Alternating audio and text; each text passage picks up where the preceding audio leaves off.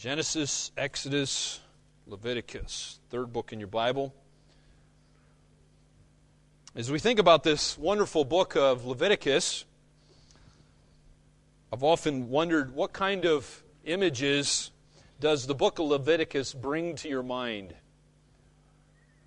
What kind of images does the book of Leviticus bring to your mind? Well, my answer to that is laws and heaps of them. If you read the book of Leviticus, you're going to find a lot of laws. God's giving heaps of instruction. And so we got to ask ourselves the question well, what do we do with all of those laws today? What do you do with those? It presents a bit of a nightmare for interpreters because you got, I mean, you, you think about it. Should we apply all of the laws in the book of Leviticus word for word today? Should we? I mean, for example, Leviticus chapter 20. Here's, here's just one, okay? Leviticus 20, verse 9 says, For everyone who curses his father or his mother shall surely be put to death. Now, if everybody on planet Earth actually followed what God says there, would there be any children alive today? You and I would not be sitting here. We'd all be dead. Because every one of us have broken this law, and our parents rightly deserve to have killed us for it. So the obvious answer is no, we should not obey all of the laws we find in the book of Leviticus today. Well, then, some people say, then, well, does that mean you just ignore all of the laws? Just ignore them? No, that's not right either. We shouldn't do that. As the New Testament says, the law helps us become conscious of sin. Even the Apostle Paul said, How would I even know what coveting is if God hadn't told me? So if it hadn't been for the law, we would not have known what sin is. In fact, Romans chapter 3 verse 20 says this: Therefore by the deeds of the law there shall no flesh be justified in his sight, for by the law is the knowledge of sin. So the law is a good thing, okay? You ought to praise God for it. So we have on the one hand then the law exposing our sin. Uh, we know what, for example, what coveting is. We know what lying is and stealing and, and so forth because the law reveals those things to us. But then on the other hand, the law commands. It, it it's, and it has many commands, and, and it's preparing the way for the solution to our sin. It, it shows us our sin, but it's also preparing the way for the solution to our sin. You say, well, what's the solution to our sin? Well, here's the good news the solution is Jesus Christ. The solution is Jesus Christ. And if you're, if you're not seeing the connection there, stay with me throughout the book of Leviticus here, and I think it'll make sense. Now, what I want to do is encourage you, first of all, before we get into this, encourage you, take a moment, uh, maybe this week, all right?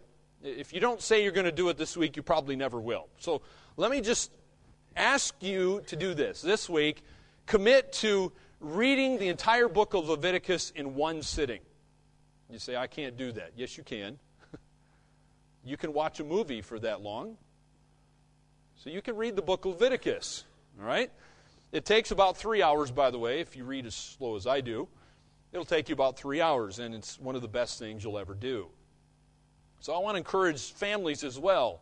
If you have a family, uh, read God's Word together. By the way, that includes the Old Testament. Don't ignore the Old Testament.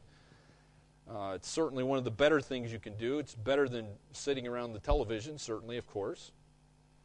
But you need to be aware that the book uh, of Leviticus is not structured like other books, which is partly why some of us get stuck when we're reading through the Bible. We, get, we kind of get stuck in this third book. It's not like Genesis or Exodus it's structured differently. And Leviticus is one of those books that doesn't contain a lot of story, there's not much narrative. Mostly it's, it's containing instructions that God gave to Moses when the Israelites were, were camped around the bottom of Mount Sinai. The people had remained at Mount Sinai there for about a year.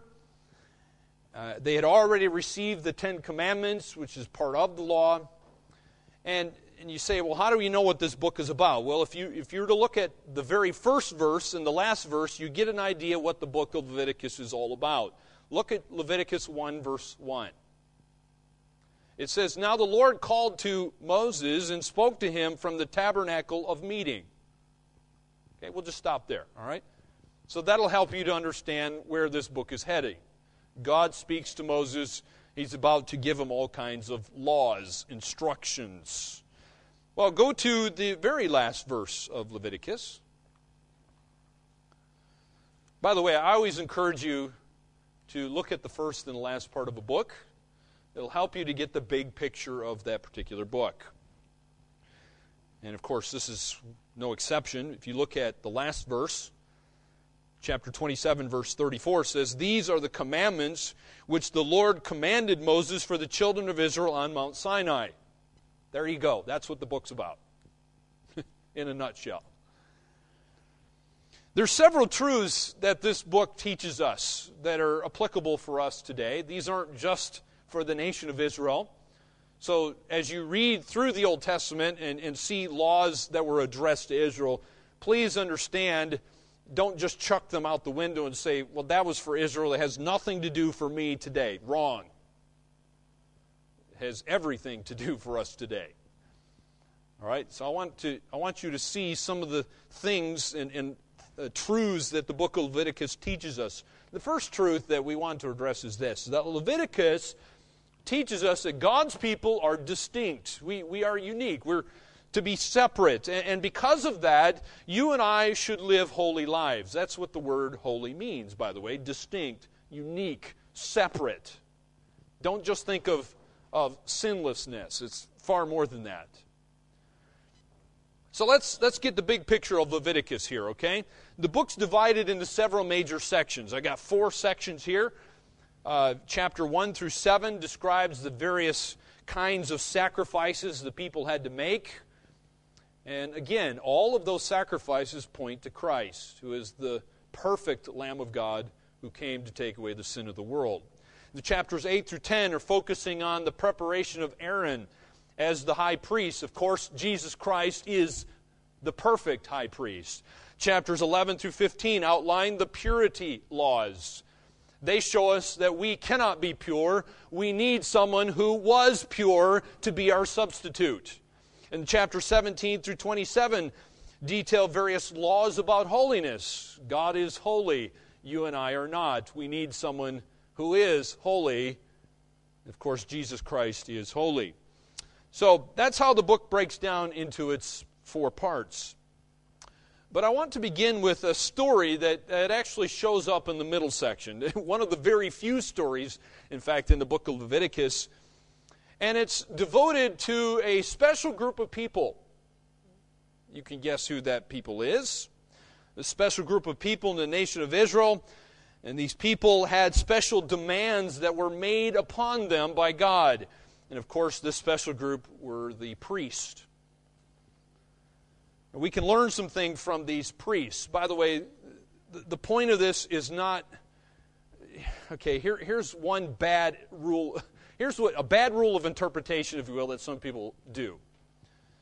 They take all of these things that were meant for the priest and they say, well, you know, Israel in the Old Testament is really the New Testament church.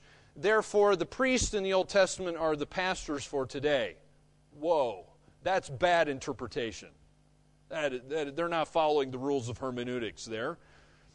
Uh, so please don't do that. That's not what you're supposed to do with this, all right? So let me help you. I want to be a help. Here's some truths that we should learn from the priest.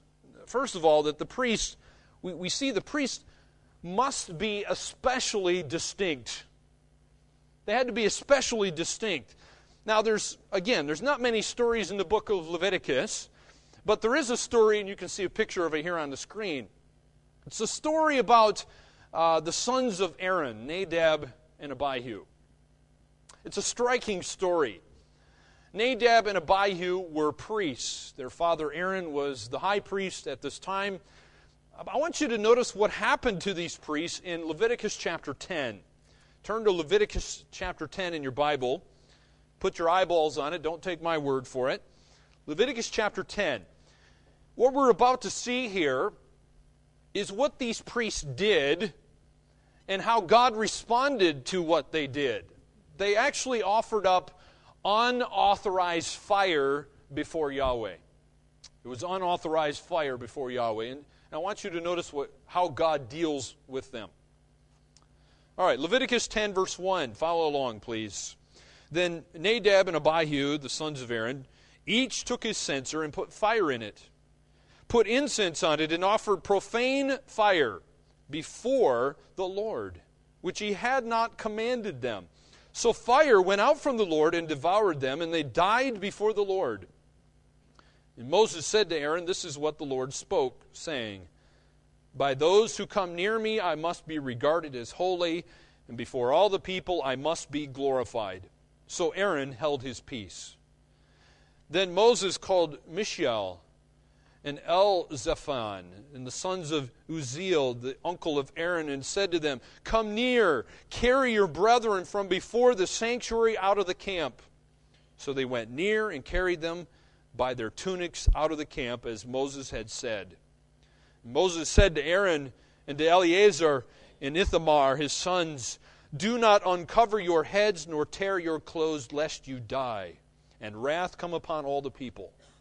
But let your brethren, the holy house of Israel, bewail the burning which the Lord has kindled. You shall not go out from the door of the tabernacle of meeting, lest you die, for the anointing oil of the Lord is upon you. And they did according to the word of Moses. Then the Lord spoke to Aaron, saying, Do not drink wine or intoxicating drink, you nor your sons with you, when you go into the tabernacle of meeting, lest you die. It shall be a statute forever throughout your generations, that you may distinguish between holy and unholy, and between unclean and clean. Notice how God ends there, verse 10. There, there's, they were to be especially distinct, a clear separation, uniqueness, if you will, between what was clean and unclean. Now, what sense can we make of this story?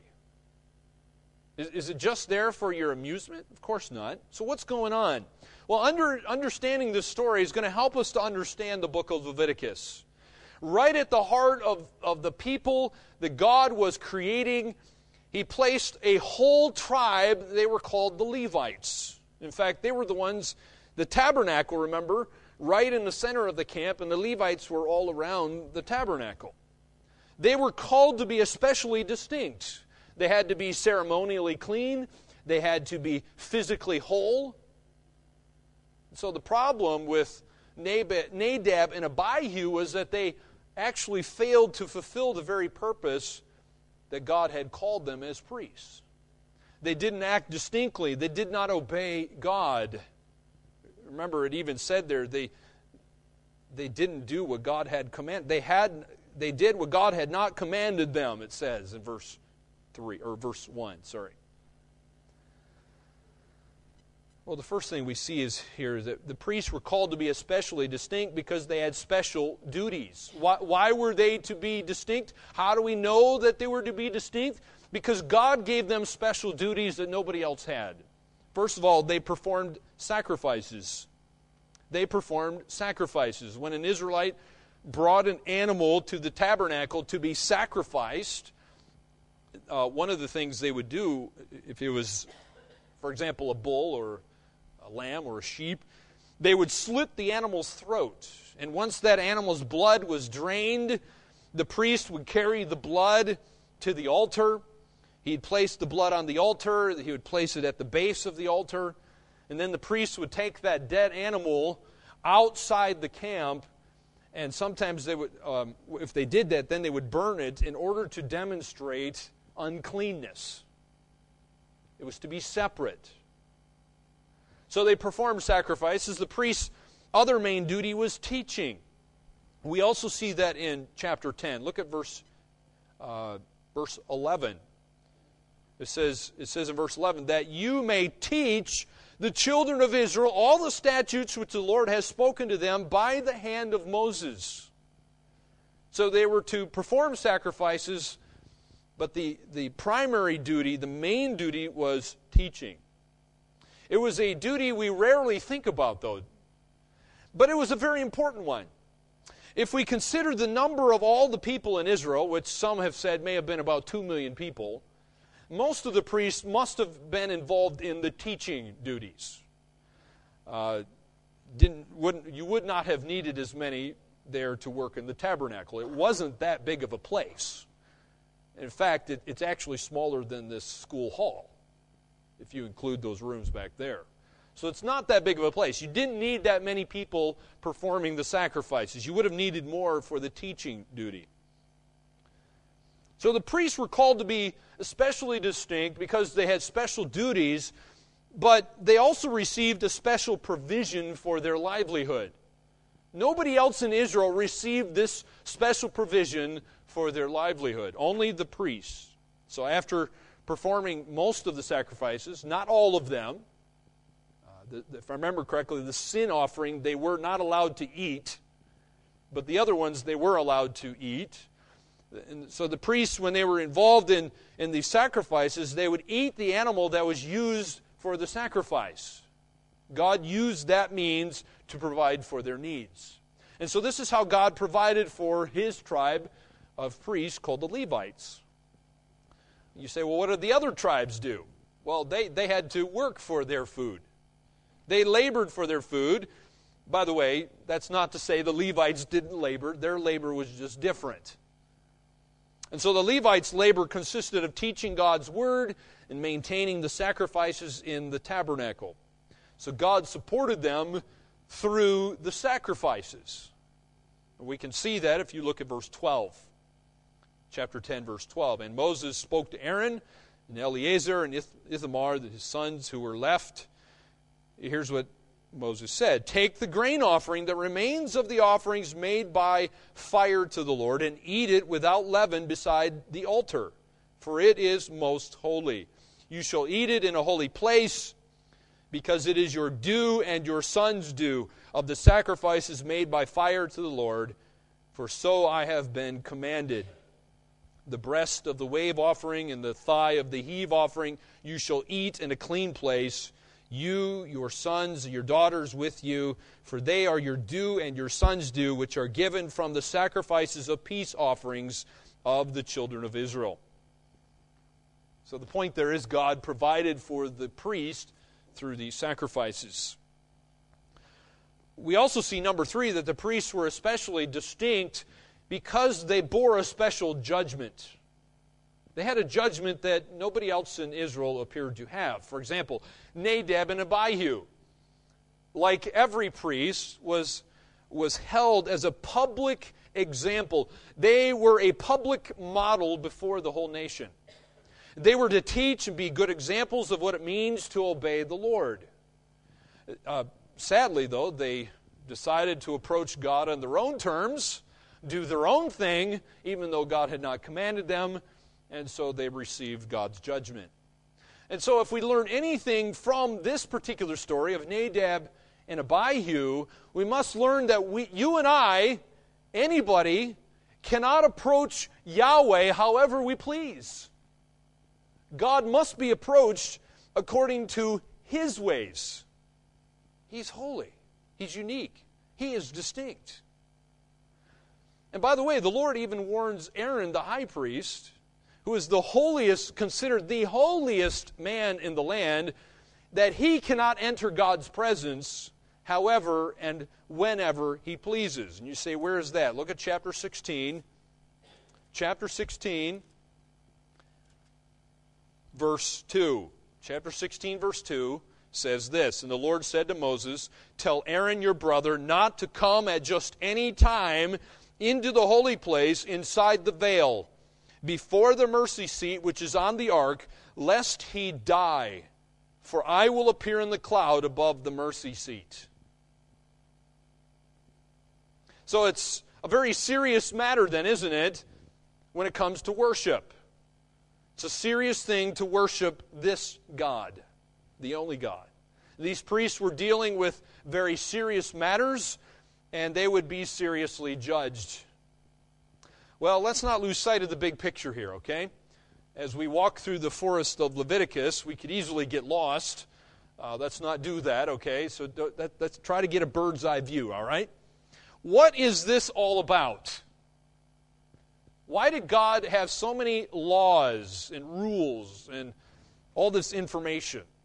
What is all this about anyway? Well, ultimately, the priest and their activities point to Christ, who, of course, is our great high priest. And that's one of the beauties of the book of Hebrews. Hebrews marries up with the book of Leviticus. For example, in Hebrews chapter 8, it says this Now, the point in what we are saying is this We have such a high priest, one who is seated at the right hand of the throne of the majesty in heaven, a minister in the holy places, in the true tent or tabernacle that the Lord set up, not man. For every high priest is appointed to offer gifts and sacrifices. Thus, it is necessary for this priest also to have something to offer. Now, if he were on earth, he would not be a priest at all, since there are priests who offer gifts according to the law. They serve a copy and shadow of the heavenly things. For when Moses was about to erect the tent, he was instructed by God, saying, See that you make everything according to the pattern that was shown you on the mountain. But as it is, Christ has obtained a ministry that is much more excellent than the old, as the covenant he, be, he mediates is better. Why? Well, since it is enacted on better promises. Well, we've seen that the priests were to be specially set apart, they were to be distinct. Yet, if we want to understand what Leviticus teaches us, we need to see something else. So here's what we need to see we need to see that all of God's people must be distinct, not just the priest in the Old Testament, but all of God's people must also be distinct. In this book, we find an account here of an unnamed man. We don't know who he is. He's not a Levite who received a, swift, a very swift act of God's judgment. You can turn to chapter 24. Turn to Leviticus 24. You say, well, what's this guy's sin? He, he's not a, Le- a Levite. He receives God's swift judgment. So, what was his sin? Here's what he did he blasphemed the name of the Lord with a curse. Blasphemed the name of the Lord with a curse. And let's take a look and see what the result of that blaspheming was. Look at chapter 24, verse 10. Verse 10 Now the son of an Israelite woman, whose father was an Egyptian, went out among the children of Israel. And this Israelite woman's son and a man of Israel fought each other in the camp. And the Israelite woman's son blasphemed the name of the Lord and cursed. And so they brought him to Moses. His mother's name was Shelomith, the daughter of Dibri of the tribe of Dan. Then they put him in custody that the mind of the Lord might be shown to them. And the Lord spoke to Moses, saying, Take outside the camp him who has cursed.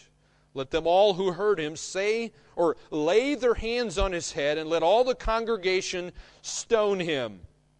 Then you shall speak to the children of Israel, saying, Whoever curses his God shall bear his sin. And whoever blasphemes in the name of the Lord shall surely be put to death.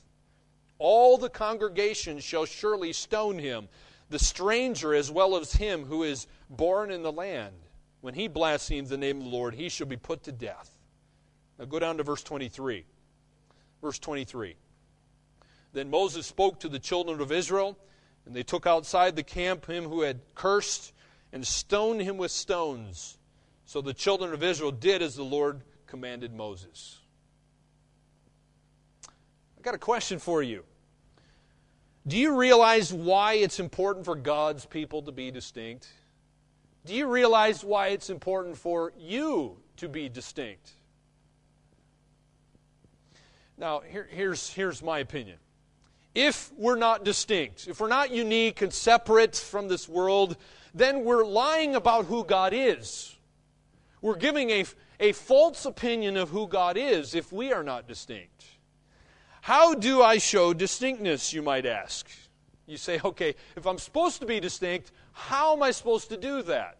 What does that look like? Well, first of all, God's people show their distinctness through cleanness and ritual purity. Through cleanness and ritual purity. Notice what God says to Aaron in chapter 20.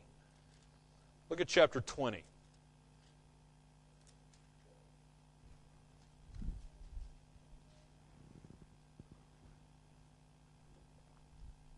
Chapter 20, verse 22.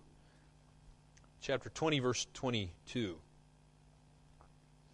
You shall therefore keep all my statutes and all my judgments and perform them, that the land where I am bringing you to dwell may not vomit you out. You shall not walk in the statutes of the nation which I am casting out before you. For they commit all these things, and therefore I abhor them. But I have said to you, You shall inherit their land, and I will give it to you to possess, a land flowing with milk and honey. I am the Lord your God, who has separated you from the peoples. You shall therefore distinguish between clean animals and unclean, between unclean birds and clean. You shall not make yourselves abominable by beast or by bird or by any kind of living thing that creeps on the ground, which I have separated from you as unclean. And you shall be holy to me, or holy there is distinct. You should be holy, distinct to me. For I the Lord am holy and distinct, and have separated you from the peoples, that you should be mine. Now, this is a theme that's, by the way, it's found throughout the whole Pentateuch, the first books, first five books of your Bible. Nowhere is it found more than the book of Leviticus, though. In fact, over 50% of the occurrences of the word unclean in your Bible 50%, over 50%, in fact, is found in this one book alone. When you see something that often, you ought to sit up and take note of it because it's telling you what its theme is. This basic idea that everything is divided between clean and unclean, as well as between holy and common, is running throughout the book of Leviticus. You say, why? Well, let's make two observations. Why is this such a major theme? Well, number one, it shows us that God is indifferent. It, sorry, it shows us that God is indifferent about nothing. That's what I meant to say. God's indifferent about nothing. He care, in other words, He cares about everything. All of life matters to God. So, in this, God taught the Israelites that life involves making distinctions and that they should never assume that something is morally neutral. There's nothing morally neutral. So, this whole argument that, that some Christians like to use about Christian contemporary music, that, it's, that music is, is amoral and neutral, is a load of rubbish, to, to put it frank. Music is not neutral and amoral. There is nothing that is neutral and amoral. So, what if you viewed your life like that? What if you actually viewed your life as God sees it? That there is nothing neutral and amoral, what would your life look like? Would your life look different? Possibly. So it shows us that God's indifferent about nothing. But number two, God cares tremendously about how he is worshiped. Why would he bother to spend a large portion of the Bible talking about these things?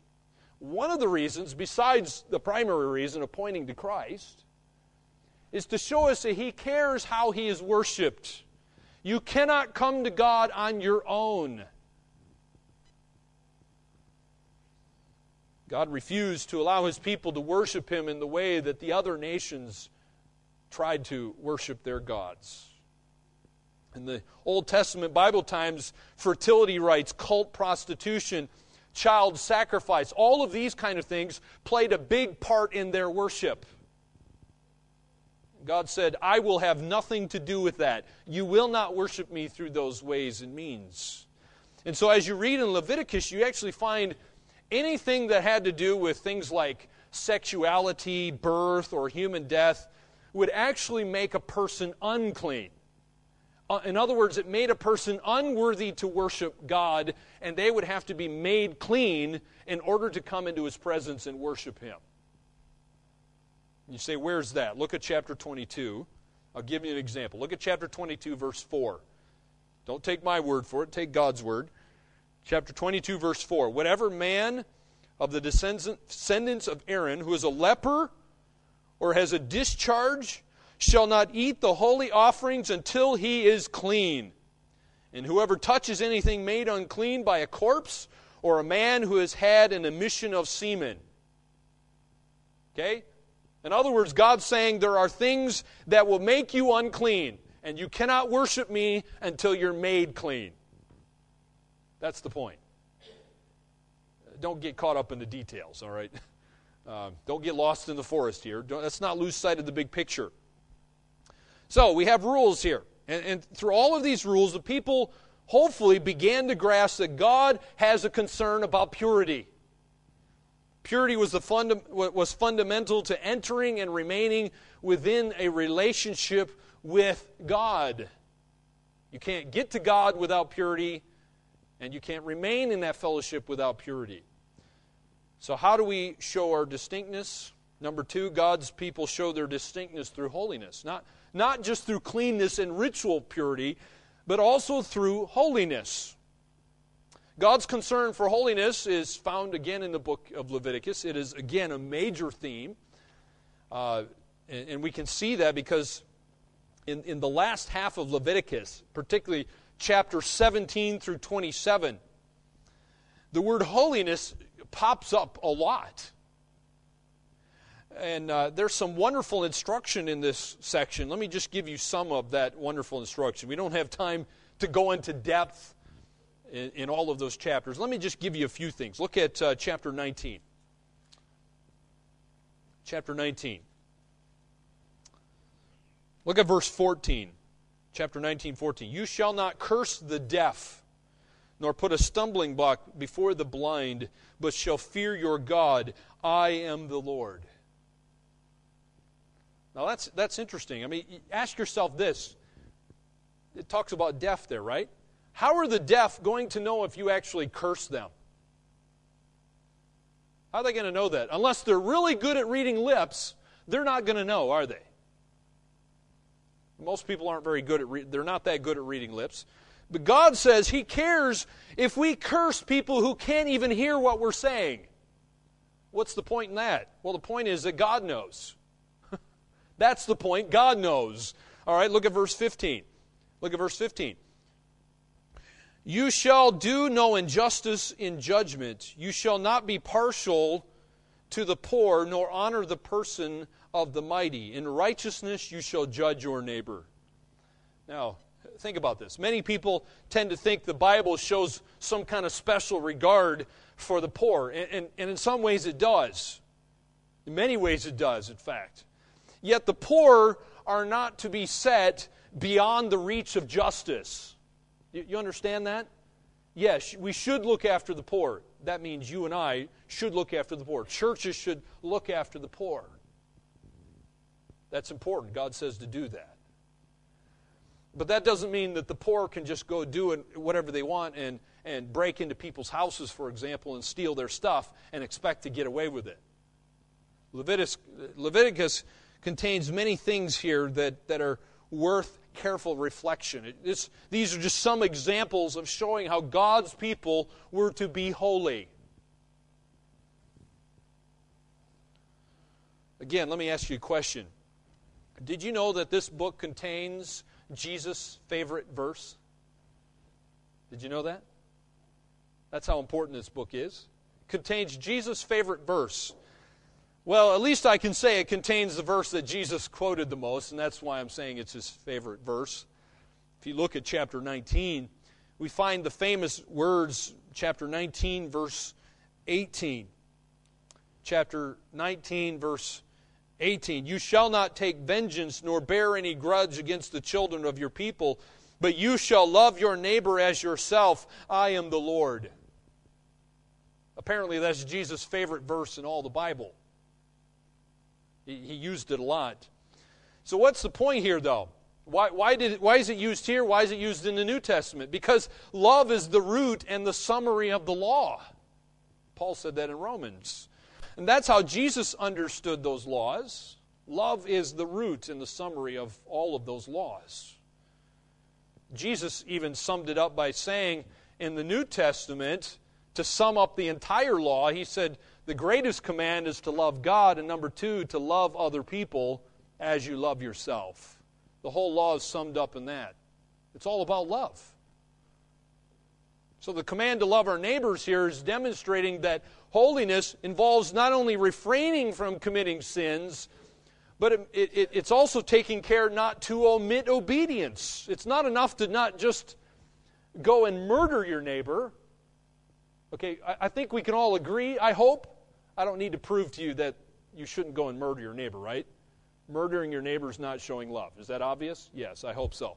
Okay, God's saying it's not enough to just do that. But you need to go above and beyond that. You need to go the, the second mile, so to speak. There's, there needs to be kindness and love shown to your neighbor. You can't just ignore the guy and not murder him. You got to show love. We need to be marked by holiness. Now, I hope this is your understanding that every Christian should be marked by holiness. God calls us to be holy as He is holy. A child of God should do what God values. God values holiness. Now, one category of sin that often surprises people is the category called unintentional sins. The book of Leviticus talks about unintentional sins. In other words, what I'm saying is these are sins that were committed in ignorance. You, you, you did something or didn't do something, and you, you just didn't know that that was a sin. Okay, we all do those things. God calls them unintentional sins. For example, if you look at chapter 4, chapter 4, verse 2, God talks about this. Chapter 4, verse 2. The Bible says, Speak to the children of Israel, saying, If a person sins unintentionally against any of the commandments of the Lord in anything which ought not to be done, and does any of them, then it proceeds to tell you what you should do about that. There was a sacrifice for unintentional sins. We're not going to get into those details, but I want you to see that there are some sins that can be committed in ignorance. You, you just had no idea. Now, this is significant because it shows us that sin is not fundamentally subjective. And by subjective, I mean it's, it's not just a feeling. Sin's not something you do against your own conscience. Sin is something that's objective. There's a standard, if you will. It's something you do against God and against His laws. God has laws, and you, if you break those laws, God calls that sin. Therefore, ignorance is no excuse, like uh, sadly too many people think. Ignorance is not bliss. All right? So, realizing that we can sin in ignorance should provide great motivation then for us to actually get some knowledge, then, doesn't it? God says if you can sin in ignorance, you don't want to be ignorant, then, do you? So then, how do we get the knowledge? Well, my friends, here's how you get the knowledge search God's Word to know His will. God has revealed His will in His Word. Look at chapter 19. Here in chapter 19, verse 2, we have what we could possibly call the motto of Leviticus. Chapter 19, verse 2. This is probably the motto of Leviticus. Look, look at the, in fact, look at the end of verse 2, chapter 19, verse 2. It says, You, God says, You shall be holy, for I, the Lord your God, am holy. God's distinct, God is unique, God is separate, and God says, You're to be the same. That's the motto. And so if you are a Christian, you must understand the importance of holiness then. And if you don't, then, well, let me put it this way. If you don't understand the importance of holiness, don't be like too many Christians in our world. They, they continue to hold on to the name Christian while not caring what God says about holiness. Do you know what I mean? I'll, I'll give you some examples. In other words, do not confuse other people about what it actually means to be a follower of Christ. Are you giving the right opinion of God to the world around you? We as Christians, the Bible says, are to be holy, and we as a church, by the way, are also to be holy. So, you know what that means? It means Good News Baptist Church should have a reputation in the community of being holy, a reputation that's both comforting and is also unsettling to our neighbors. And that's why church membership is important, by the way. Those of you who aren't members, please listen closely. Membership is important for many reasons, but let me just quickly talk about this. Membership is important. It distinguishes us. God says we are to be distinct, unique, and separate. We're not to be like the world. How, how's the world supposed to know who the Christians are if, we don't, if we're not distinct? One of the ways we can show our distinctness is through church membership. And so if you're attending a church regularly, then you need to consider becoming a member. It's important that we not just go through life just playing church like too many people do. Church is serious, it's important. Too many people take it too casually. They're not committed. That's not glorifying to God. So here's what God wants you to do. Number one, commit yourself to faithfully attend the church's gatherings, and that includes all of the church's gatherings. Too many Christians think that Sunday morning is the only one that they have to attend. That's not the truth. All of the church's gatherings are important. Number two, integrate yourself into the lives of other members. Integrate. Okay? Don't stay off here all by yourself. Integrate with the lives of other members. And three, obey the one another commands. You can't obey those one another commands, and there's heaps of them, if you're not integrating with the other members. And then, last of all, commit yourself to a church, a one local church, not the universal church, but one local church. Commit yourself to that group and formally announce that you're committed to those people. By the way, God intends a vital aspect of our evangelism to be our corporate witness. The one of the ways you can you can evangelize is through the, the corporate witness of the church. We see through our love for one another, the world will see that you are a disciple of Jesus Christ. Jesus said, This is how the world will know that you are his disciples by the love that you have for one another. This book teaches many truths, but let's move on to the second truth, okay? Quickly move on to the second one. Leviticus also teaches us that God's people are sinful, so they should offer sacrifices. If you're sinful, God says you need to offer sacrifices for that sin. And that's what we can see in chapter 9. turn to chapter 9. In chapter 9, Aaron has started his. Uh, his priestly ministry. In chapter 9, it shows us how it went for Aaron as he performed his first sacrifice. How did it go? Well, here's his first sacrifice. Look at chapter 9, verse 22. Verse 22 Then Aaron lifted his hand toward the people, blessed them, and came down from offering the sin offering, the burnt offering, and peace offerings. And Moses and Aaron went into the tabernacle of meeting and came out and blessed the people. Then the glory of the Lord appeared to all the people, and fire came out from before the Lord and consumed the burnt offering and the fat on the altar. When all the people saw it, they shouted and fell on their faces. So they saw their sin and they offered sacrifices. Leviticus teaches that sinful people need sacrifices. Why do God's people need sacrifices? By the way, we still need sacrifices.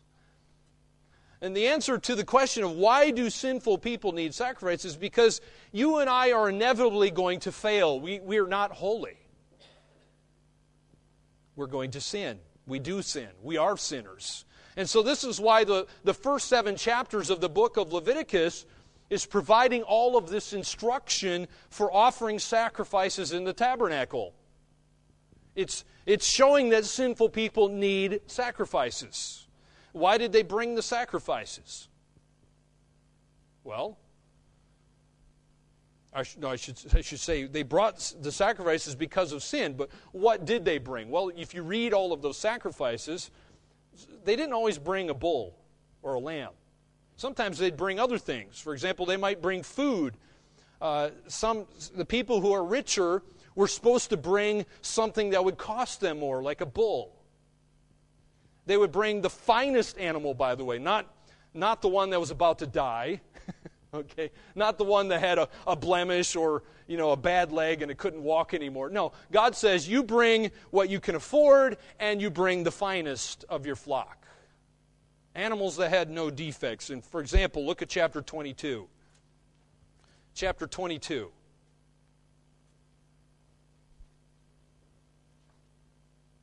chapter 22. Look at verse 19. Verse 19 says, You shall offer of your own free will a male without blemish from the cattle, from the sheep, or from the goats. Whatever has a defect you shall not offer, for it shall not be acceptable on your behalf.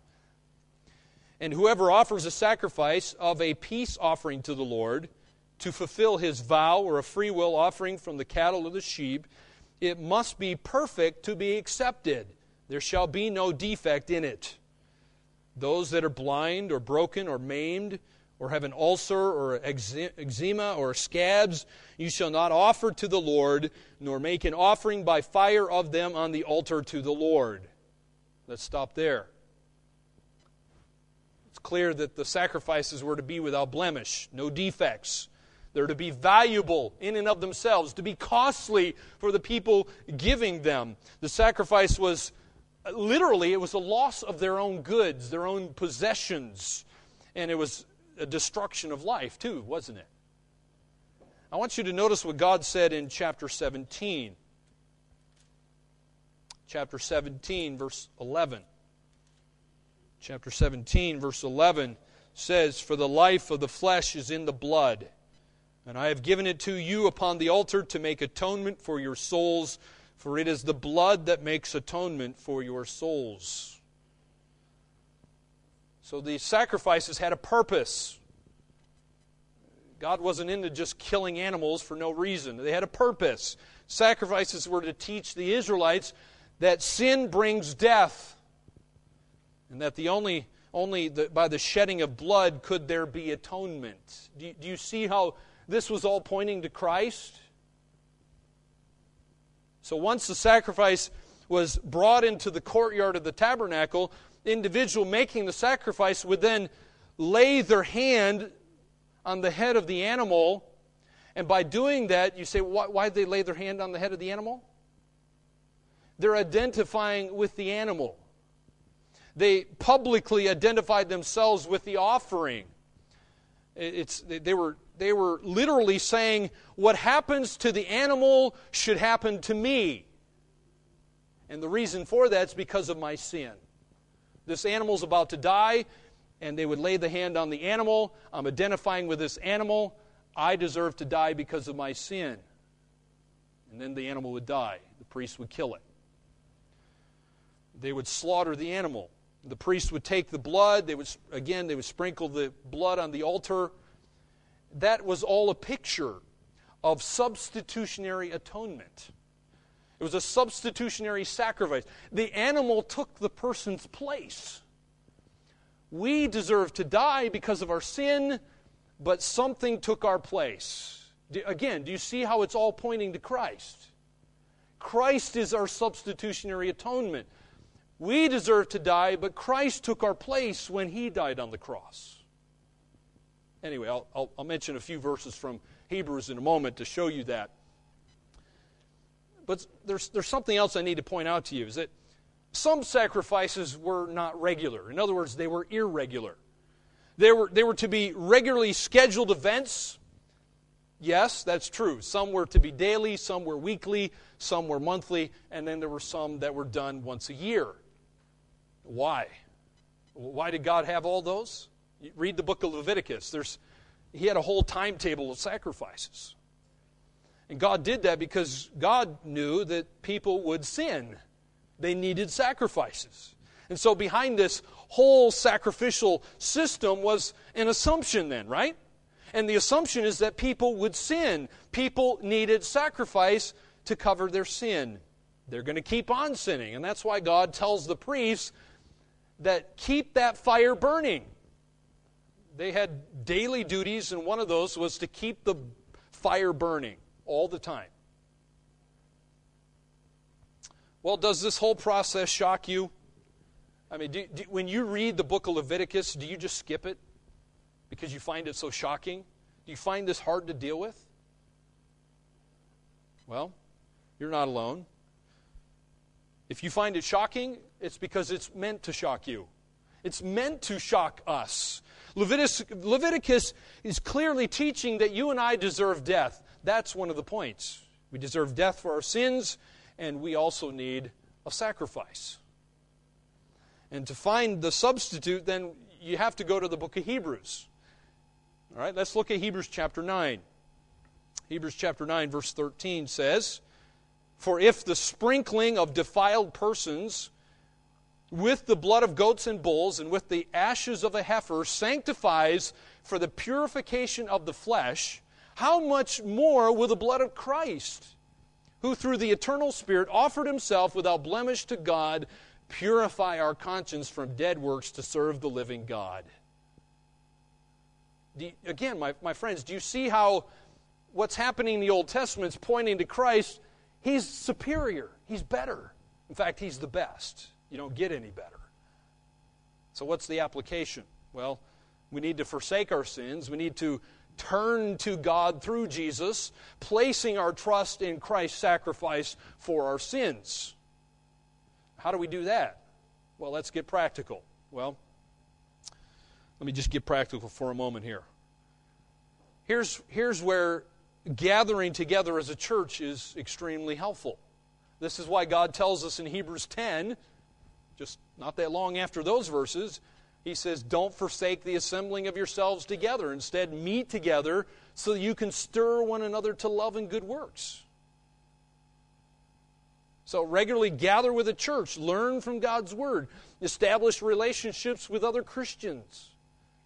Find someone who can hold you accountable and to be edifying to you. Read books that discuss the nature of sin and what God actually requires of you. There's several in the church library.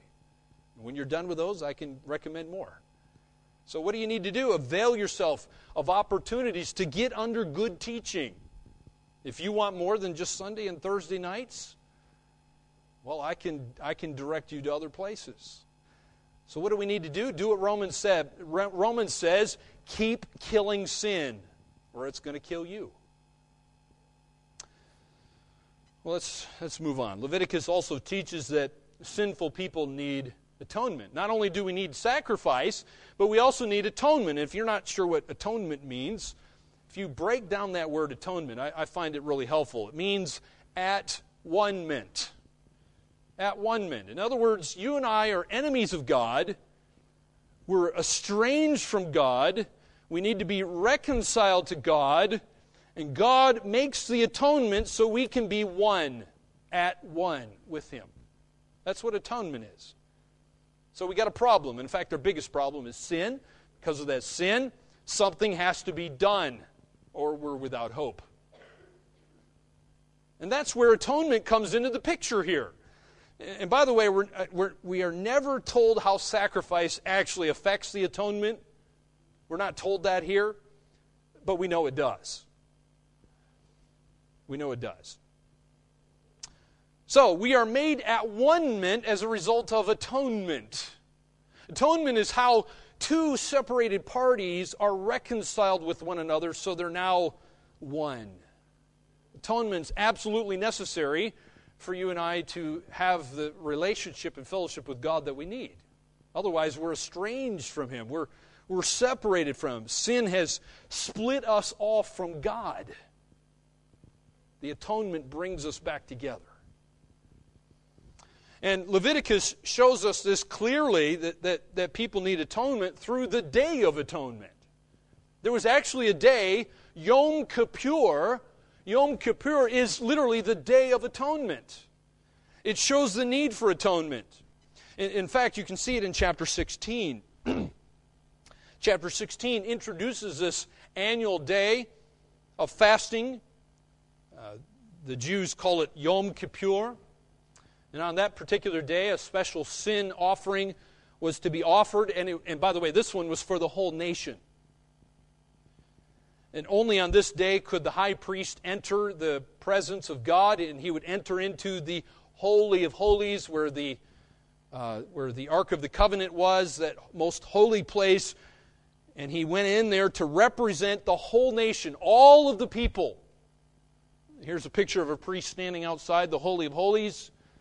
The veil would separate the, the, the, the Holy of Holies from the holy place. And so the high priest would First of all, before going in there where the Ark of the Covenant was, and the mercy seat, he had to make atonement for himself.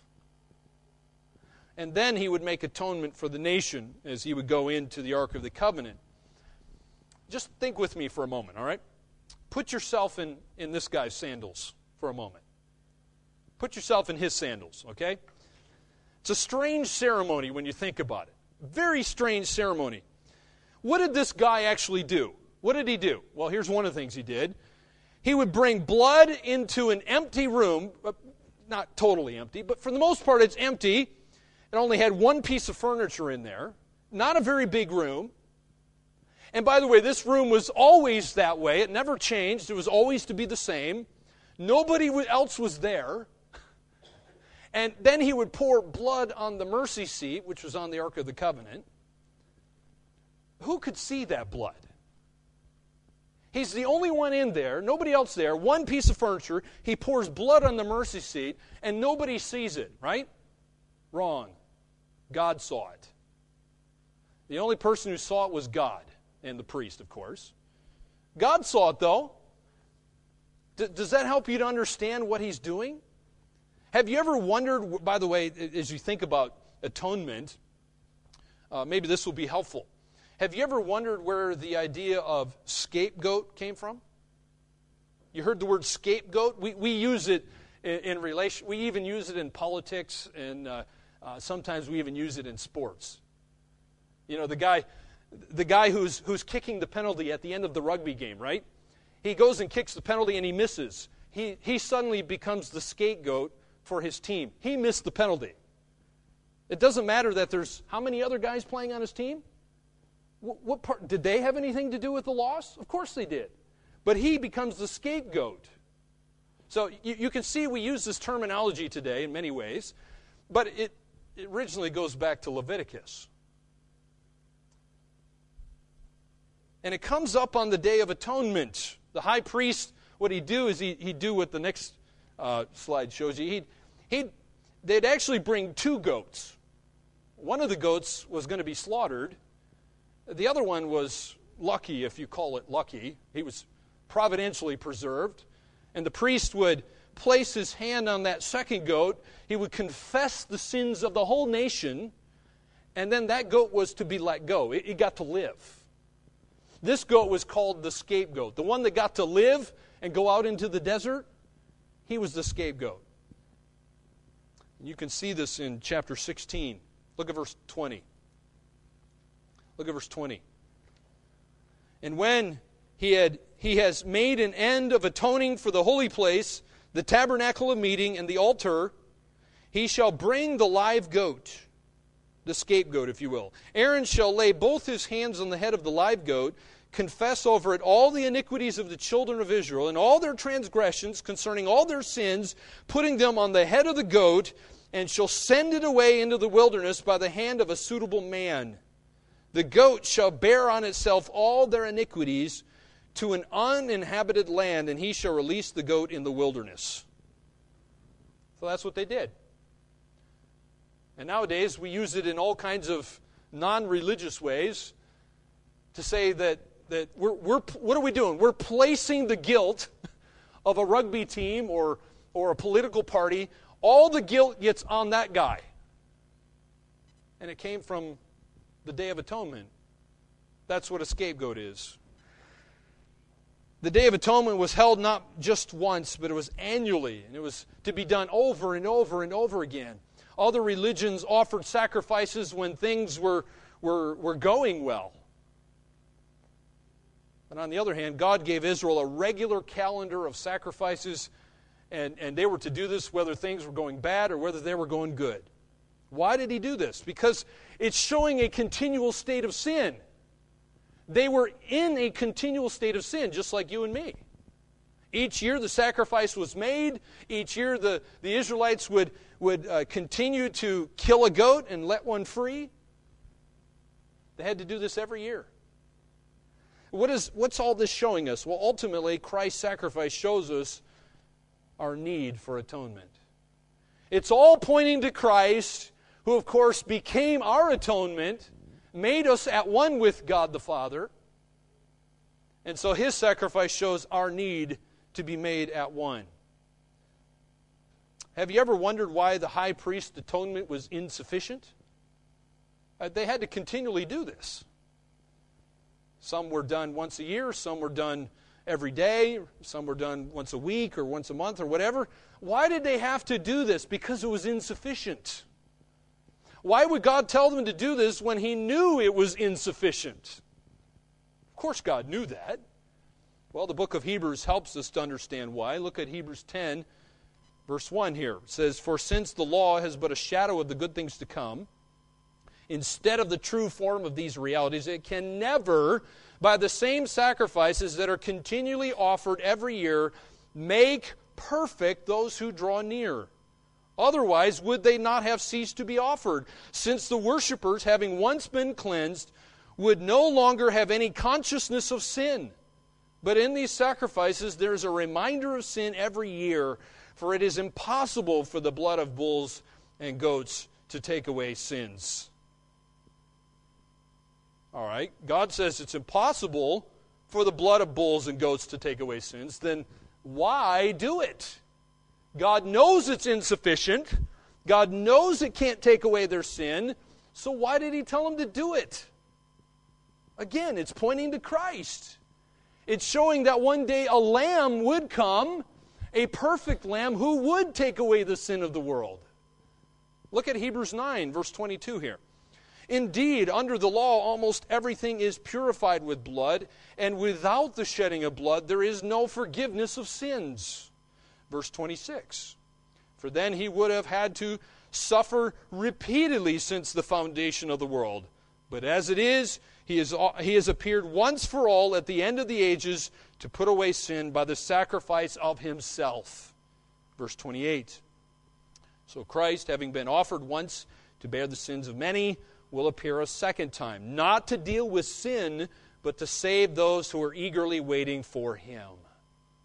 My friend, are you eagerly waiting for him? He's coming again. The Bible says he will receive you to himself if you're a believer, that where he is, there you may be also. Are you eagerly waiting for him? Well, as you can see here, we have a hope. We've heard some bad news, but there's really no good news without the bad news, is there? And the bad news is we're sinners, but the good news is there's a hope, and Jesus is the ultimate sacrifice and who makes the ultimate atonement for our sin. So our hope's found only in the atoning sacrifice of Jesus Christ, who is the spotless Lamb of God. So, my friend, since you are a sinner, and there's no doubt about that, the Bible says everyone is a sinner. Here's the good news. Since you're a sinner, Christ is the atonement that you need. Christ is the one who can make you at one, reconciled to God the Father. So, what do you need to do? Trust in Christ's righteousness. Not your own, not your own good works, because Ephesians 2 makes it clear it's not by our good works that we get to heaven, but it's only by faith in Jesus Christ.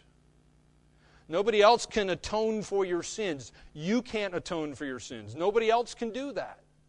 It's only in Jesus Christ. So if you want to find mercy, do you know where you need to go to get it? My friend, go to Christ. He paid the penalty for your sin, He's already done it. And all you need to do is trust in Him, believe that He's done it for you, and only in Him, and you will find mercy.